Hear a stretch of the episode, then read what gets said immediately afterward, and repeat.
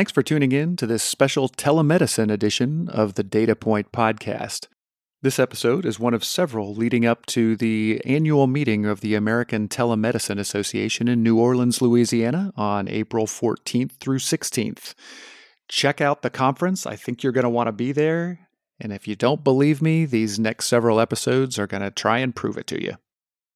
For thousands of years, medicine was practiced by a patient and a physician being together in a room.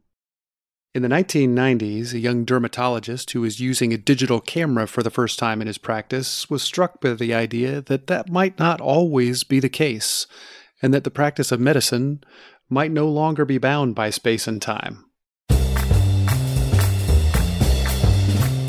Hello, and welcome to Data Point, the podcast where we talk about all the ways data and analytics are driving innovation in healthcare. Our guest today is Dr. Joe Kvedar from the Center for Connected Health at Partners Healthcare in Boston, Massachusetts. Dr. Kvedar has gone from being that young dermatologist to being one of the leading voices in determining how telehealth is going to change the way that care is delivered. My interview with Joe covered a lot of history, but most of the focus is on where he believes we're going to be in the future, in a future that's not as distant as you might think. I hope you enjoy this conversation with Dr. Joe Kvedar just as much as I did. Joe, thanks so much for being with us today. Hey, thank you, Greg, for inviting me. I'm delighted to be with you. I'm feeling a lot of pressure given that you're a fellow podcaster, so I'm going to try and live up to your high standards.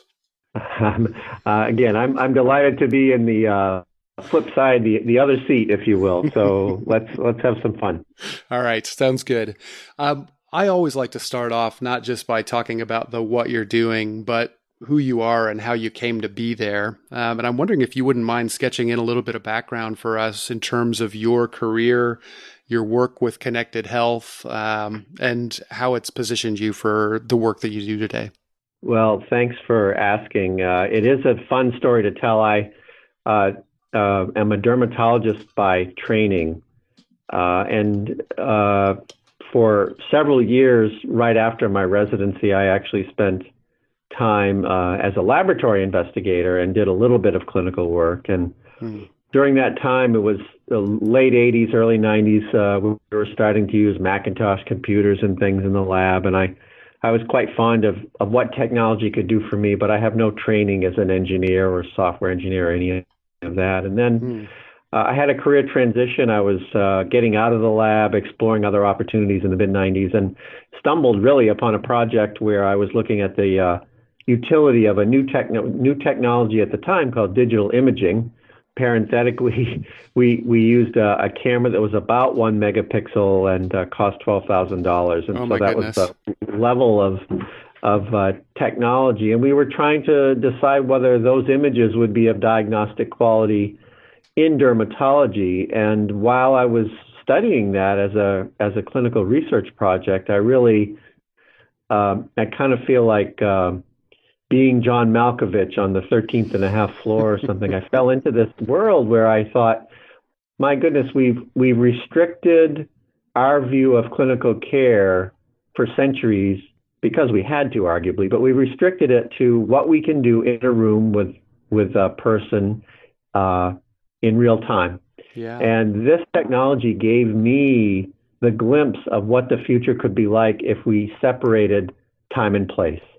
And I said, we could do so much uh, to enhance care delivery, enhance quality, change the game if we just uh, take away that assumption that we have to be in the same room at the same time to get something done. And when I had that glimmer of uh, excitement uh, in about 1995, I just never looked back. And um, a couple things happened along the way. One was that I uh, determined fairly early on, as much as I love my specialty, that that we really had to broaden beyond dermatology. So we we started to work in chronic illness fairly early on, heart failure, mm-hmm. diabetes, hypertension, and um, and then I had the good fortune of having our at the time our chief information officer John Glaser, who who really shared that vision uh, and said, you know, come come on the IT team. And for about 15 years, that was a really good place for us to incubate some of these ideas. He was a, a very good uh, mentor and, and also a, a very good um,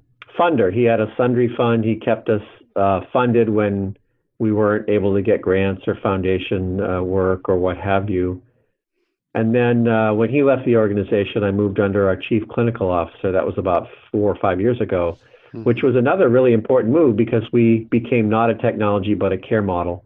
And that's where we've lived since. So, again, not to take up all the time with my background, but that's sort of a uh, a bit of a journey in how I got here. And I'll just emphasize again that the the vision of time and place independent care I would say is still in its infancy 25 years later. We've achieved a lot, but we have such a long ways to go.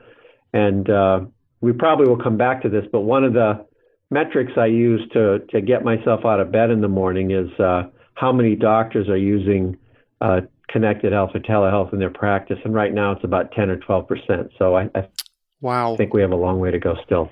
I guess. I, I'm surprised it's that low. Um, but nonetheless, I have to I've got to believe it's really a, a, relatively rare thing for a health system like Partners to have started making those investments as early as they did. Um, and certainly for a clinician like you to have spent that much time in the technology realm uh, it has got to be a, a fairly unusual thing. Was that a hard decision to make initially? Well, I, I tell people uh, that two personality traits were uh, I think beneficial in the beginning, and and and these are self-awareness aspects that I picked up on on later about my personality. At the time, I, I wasn't so as self-aware. So one of them was that I had this. It's it's a little bit of a I don't know how you describe it, but I had this idea that uh, if I learned anything, anything that I learned, I must be the last person on the planet to learn it. so I came up with this insight and I thought, oh my God, I better get going because I'm probably late to the game. Of course, I was, again, 25 years ahead of the market, but I was motivated by my own, I guess, insecurity in that way. And the other personality trait that served me well in the beginning was my, I guess, Vermont roots. Uh, uh, my, my mom and dad were both very uh, straightforward, uh, humble people. Uh, uh if they said something, they they they spoke plainly, and and you knew what you were dealing with. I didn't deal with much nuance growing up, so when I got into the business world. In the beginning, I had these concepts, and people were showing me the door in a nice way, and I didn't even realize it. So I just kept coming back for more meetings um, because no one said no. And I think both of those traits helped helped me out in the beginning. I love that. And I, I, also think it's really interesting, and you touched on this as you were uh, introducing yourself the fact that connected health has moved from an initial placement in a technology organization to now being a part of the clinical organization. Can you talk a little bit about why that transition has been so important and, and what it really signifies? Well, I'll go back to a, a phrase I use. It's a it's a it's a really sort of anchoring concept that I've carried with me for that quarter century that I've been at this. And, and it's the concept that we're talking about care delivery models. We're not talking about technologies. Mm-hmm. And I mm-hmm. think most people who've had experience with uh, technologies in healthcare will agree that if you if a technology is a, a, hammer looking for a nail, or, or if you lead with a technology because it's cool and interesting, but you don't have a, a, a really good use for it, that they, those projects tend to fail. And I remember in the beginning, uh, when I was a pseudo expert, because I was just starting, people would come to me and say, we're building a, a new wing. Uh, what? How should we wire it? You know, they would always want to know what, what. So, what vendor should we use for the video? That kind of thing. And I said, well, you know, let's back up and talk about what you actually want to achieve and what's the business case and so forth.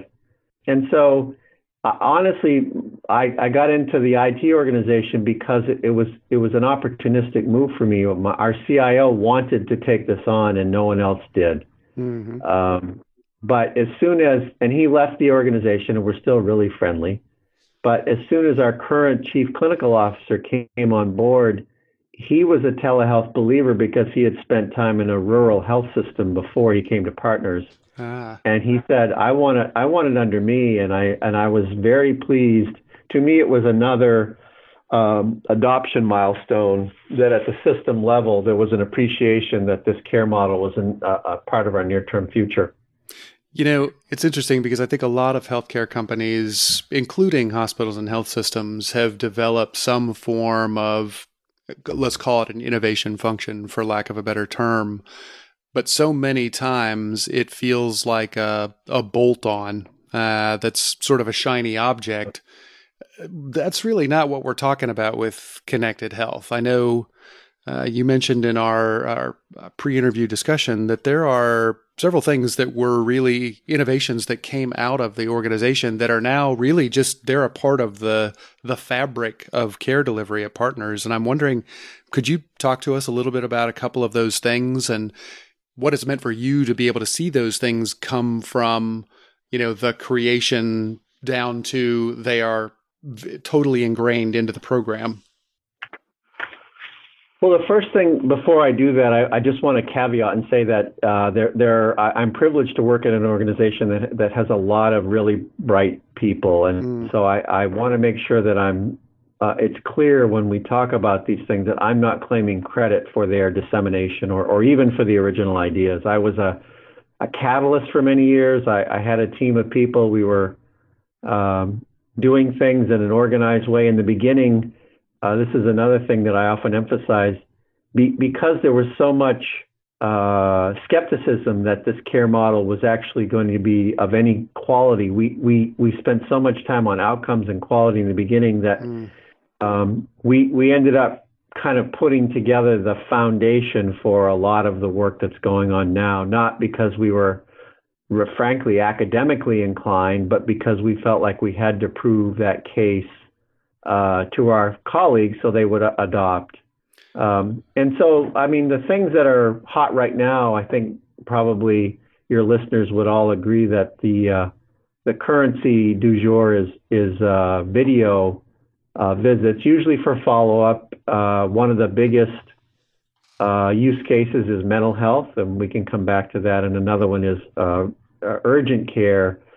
if you think about the um, the retail clinic environment 12, 15 years ago, it's similar to that. There's a very limited uh, set of things that uh, quality experts will tell you, for instance, sinusitis or urinary tract infection, really don't need an exam to do a quality a diagnosis and prescribe. And so we, we've been able to do those. And the milestone that I think is, is worth mentioning on, on all of this is that uh, we recently uh, decided to use our internal internal, the, the health plan that we own uh, called AllWays Health Partners to, to be our own um, third party administrator for our employees' benefits. Now, Partners employs 70,000 people and, and they also have 30,000 dependents, so it's 100,000 mm-hmm. lives in aggregate. And, uh, and sure enough, everyone gets the same open enrollment package in November. And, and I opened mine up, and right there in bold print is virtual urgent care and, and uh, telemental health as two options that they're pushing with no copay uh, because they believe that both of those will both uh, be enhancements to their members and save them money over the long run. And that was a that was a warm feeling because uh, I don't think we really envisioned. I know we didn't when we started it. We had used video conferencing equipment that required three ISDN lines, and mm-hmm. it was mm-hmm. cost sixty thousand dollars a pop, and so to have it in the palm of your hand and to be able to to conduct real care uh, feels like a real milestone. Um, and so we're we're off to the races now. Uh, I guess I would just sort of caught us as as a coda just mentioned that I, I think those video engagements are the currency du jour, but we're rapidly moving to asynchronous interactions uh, which are if if uh, your listeners don't aren't familiar with the lingo, it's it's really the analogy would be FaceTiming your doctor versus exchanging an email with your doctor. Not mm-hmm. not not that we use either of those technologies because they're not secure, but that's analogous. And so when you bring in the asynchronous, you really can start to again, it's time and place independent, so you can become much more efficient. And uh, for those conditions that are amenable to it, and and so that's actually taking off like wildfire for things like blood pressure check-ins and mm-hmm. a whole host of things that are primary care follow-up. And so then the the next phase, and and I can probably uh, uh, end on this note. The next phase is bringing in things in the front end like symptom checkers and chatbots to tee up for you, the consumer. And this is, I love this vision, and I know we'll get there, so that when you come on to the system, you just put in what's what your challenge is. Yep. And we direct you. We direct you either to virtual, we direct you to urgent care, we direct you to the emergency room or to your own primary care practice. We know what the wait times are in all those places. We know how to get a ride for you if you actually need to come in. We can help mm. get an Uber or a Lyft. It's a completely integrated digital experience, and um, virtual is a part of that. But it's again, it's one component. That is a yeah, that is a really exciting vision, and you just teed up about seventeen things that I want to start unpacking a little bit. Um, Great. As as we do that, I want to take a quick break. Uh, we will Great. be right back though with Dr. Joe Kvedar. Please stick around. Hey, everybody, this is Reed Smith. And this is Chris Boyer. And we are co hosts on a show called Touchpoint, which is a podcast that's dedicated to the discussions on digital marketing and online patient engagement strategies, not only for just hospitals, but health systems and physician practices. In every episode, we'll dive deep into a variety of topics on digital tools, solutions, strategies, and other things that are impacting the healthcare industry today. And while you listen to this show, we would certainly love you to check out ours. All you have to do is swing on over to touchpoint.health for more information and also some of the other shows that are featured on the Touchpoint Media Network. And we are back with Dr. Joe Kvedar. Joe, before we left for the break, you teed up a really uh, compelling vision uh, for a future uh, continuum of care uh, involving people being able to come in through a website or their mobile phone and you know engage with a chat bot and be triaged into into the right places. Um, and this fascinating combination of uh, human interaction with uh, virtual interaction digital with real life talk to us a little bit about when when this kind of vision is coming together. You have to be able to. It's one thing to have the vision, and it's exciting to be able to say those things. But you're also part of a, as you say, a massive health system. You know, seventy thousand employees. How does do these kind of telehealth initiatives actually make their way into different hospitals and clinics, uh, and how different does that make the problem that you're trying to solve? Well, it's a really interesting uh, question, and I and I don't know that there's any one size fits all answer. I, I as I think back, uh, it, there's it's a little bit like a it's a little bit like cooking with a recipe. So you sprinkle in a little bit of this, and you add a pinch of that, and so some of the ingredients for success are uh, uh, senior leadership that uh, where whatever stage of adoption you're at, senior leadership that sees the next phase and and supports it. And we've had that consistently for the 25 years I've been doing this. Again, various personalities, various. I, I have to be honest with you and your listeners. Not every CEO prioritize this uh, in the way I would have. uh, mm-hmm. But but again, they're looking at it from a, a different perspective. But every, every single one of them saw the value and kept the programs alive. So there's that. Uh, I think we're blessed uh, at at our organizations and the Harvard teaching hospitals with a culture that supports innovative thinking and experimentation. So that always helps. Yeah. And then things like uh, a big push about six or seven years ago to take on risk contracts with our uh, reimbursers, our payers, and mm-hmm. and uh, that that was a in the case of the government, it was a forerunner of the ACO model. In the case of our local payers, they all had different flavors, and again, the leadership uh, uh of that. Uh, sec- segment of our business was always committed to using telehealth as a tool to help manage those risk contracts. So, for several years before anybody was reimbursing in the private sector, we were paying doctors to do this kind of work internally because people saw the opportunity to streamline care, to do better care transitions, to to keep people out of the high cost part of the system, i.e., the emergency room and the inpatient mm-hmm. service, using these tools, and they believed it, and and so. Uh, yeah, every now and then you check in and see if you're you're somehow close to the ROI, but but they fundamentally believed that this was the right thing to do, and they also knew that because it is so initially it's so disruptive to the way we provide care mm-hmm. that you have to get your hands dirty and experiment with it. So I think that's a really important uh, part of it, and uh, so we, my team, again, I, I, there, multiple people in a large organization like this are, are telehealth champions, and, and multiple people have uh, have a, a, right to, to being credited with innovations and moving things forward. But our team was simply trying to stay five to ten years ahead of that market and test out things that we we knew would be valuable. So, as a quick example, ten years ago, we were working on how could we get data from uh, uh, blood pressure cuffs and sensors and activity monitors and scales mm-hmm. and whatnot, and and display it in the electronic record for our clinicians.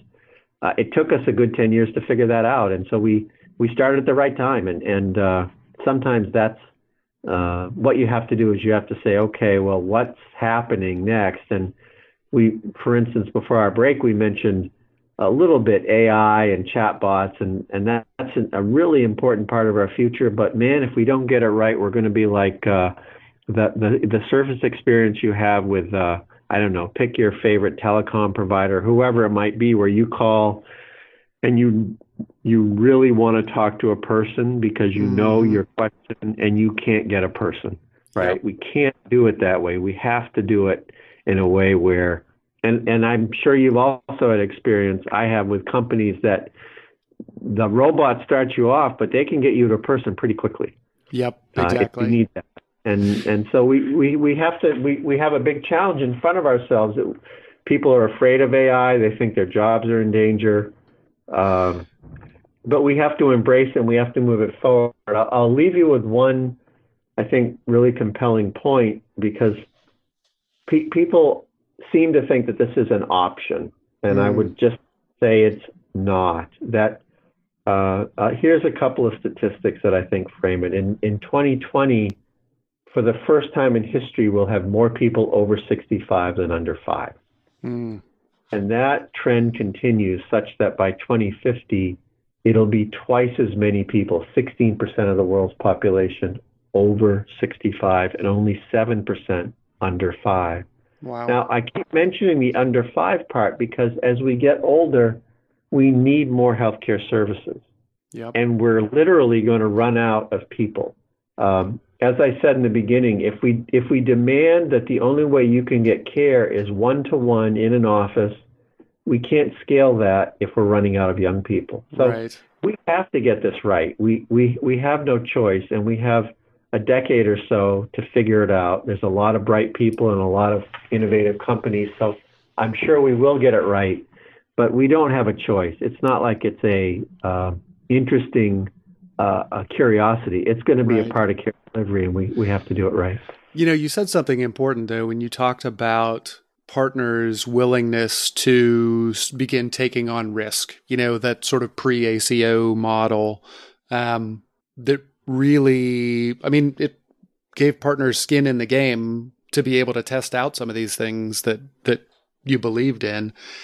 I know that the environment for reimbursement has moved forward a little bit over the last few years, but it's certainly not um, a, cut and dried scenario. That there's been a you know sort of a, an approval from a payer perspective, whether that's a government or a private payer, that this new model of of uh, you know care delivery and the care continuum that that you described it hasn't been you know fully signed off. And i guess i'm curious what your thoughts are about you know how far are we from being able to you know to to handle reimbursement at that level for organizations that don't have either you know the scale or the vision or the resource or whatever that partners has but still wants to be able to implement some of the solutions you're talking about?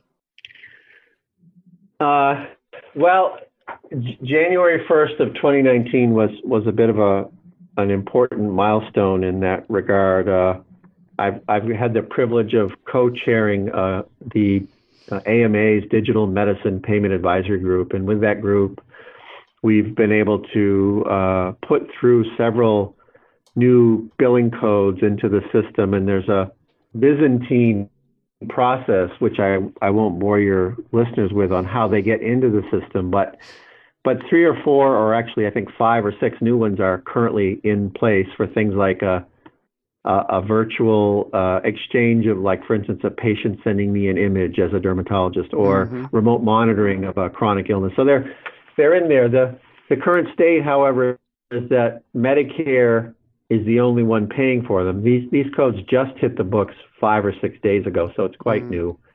And um, the typical time frame for other commercial payers to follow the lead of Medicare is it takes two or three years. So I think the short answer to your question is two or three years. But but I would recommend any healthcare organization that happens to be listening to start as soon as possible because as I alluded to earlier, it's not just reimbursement, there's workflow, there's a lot of things, there's yep. EMR yep. coding changes to make. These things take time and uh, and we all want to be ready for this new world. Uh, another, you know, when I talk about not an option, an, another angle that I like to point out is that the uh, it's a little bit ironic, but uh, the demographic that we're all courting, uh, relatively young, healthy people, mm-hmm. all expect a digital experience. And um, if we don't start to address that, they've all, not all, but the majority of them has said that they're they're not loyal to any particular brand. They just want an experience. So we're we're all in danger of losing that market share if we don't come up to the plate and start to offer them a compelling digital experience. So that's just another yep. reason that we have to experiment with this stuff and get going. Reimbursement is a blessing.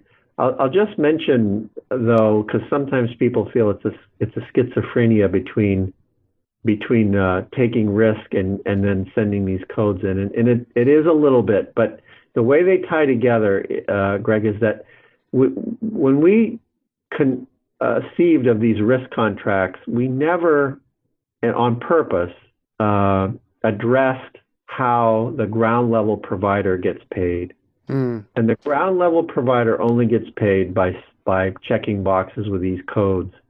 And so, even though we're at risk as a system, uh, people won't adopt telehealth as part of that unless they get paid. And so these codes are really a way for us to document who's doing work and compensate them accordingly, mm-hmm. whether you're a risk contract or not. So that's one of the reasons that I got involved with the AMA uh, when they invited me was because I felt like e- either way, however this goes, we we have to create these opportunities for people to get compensated for the work that they do. Absolutely. And I, I want to close with one final question, Joe. You talked about the fact that, you know, over a period of 10 years, you your team had put a lot of effort into trying to figure out how different kinds of data can be integrated into the health record, you know, blood pressure cuff, uh, you know, scales, activity.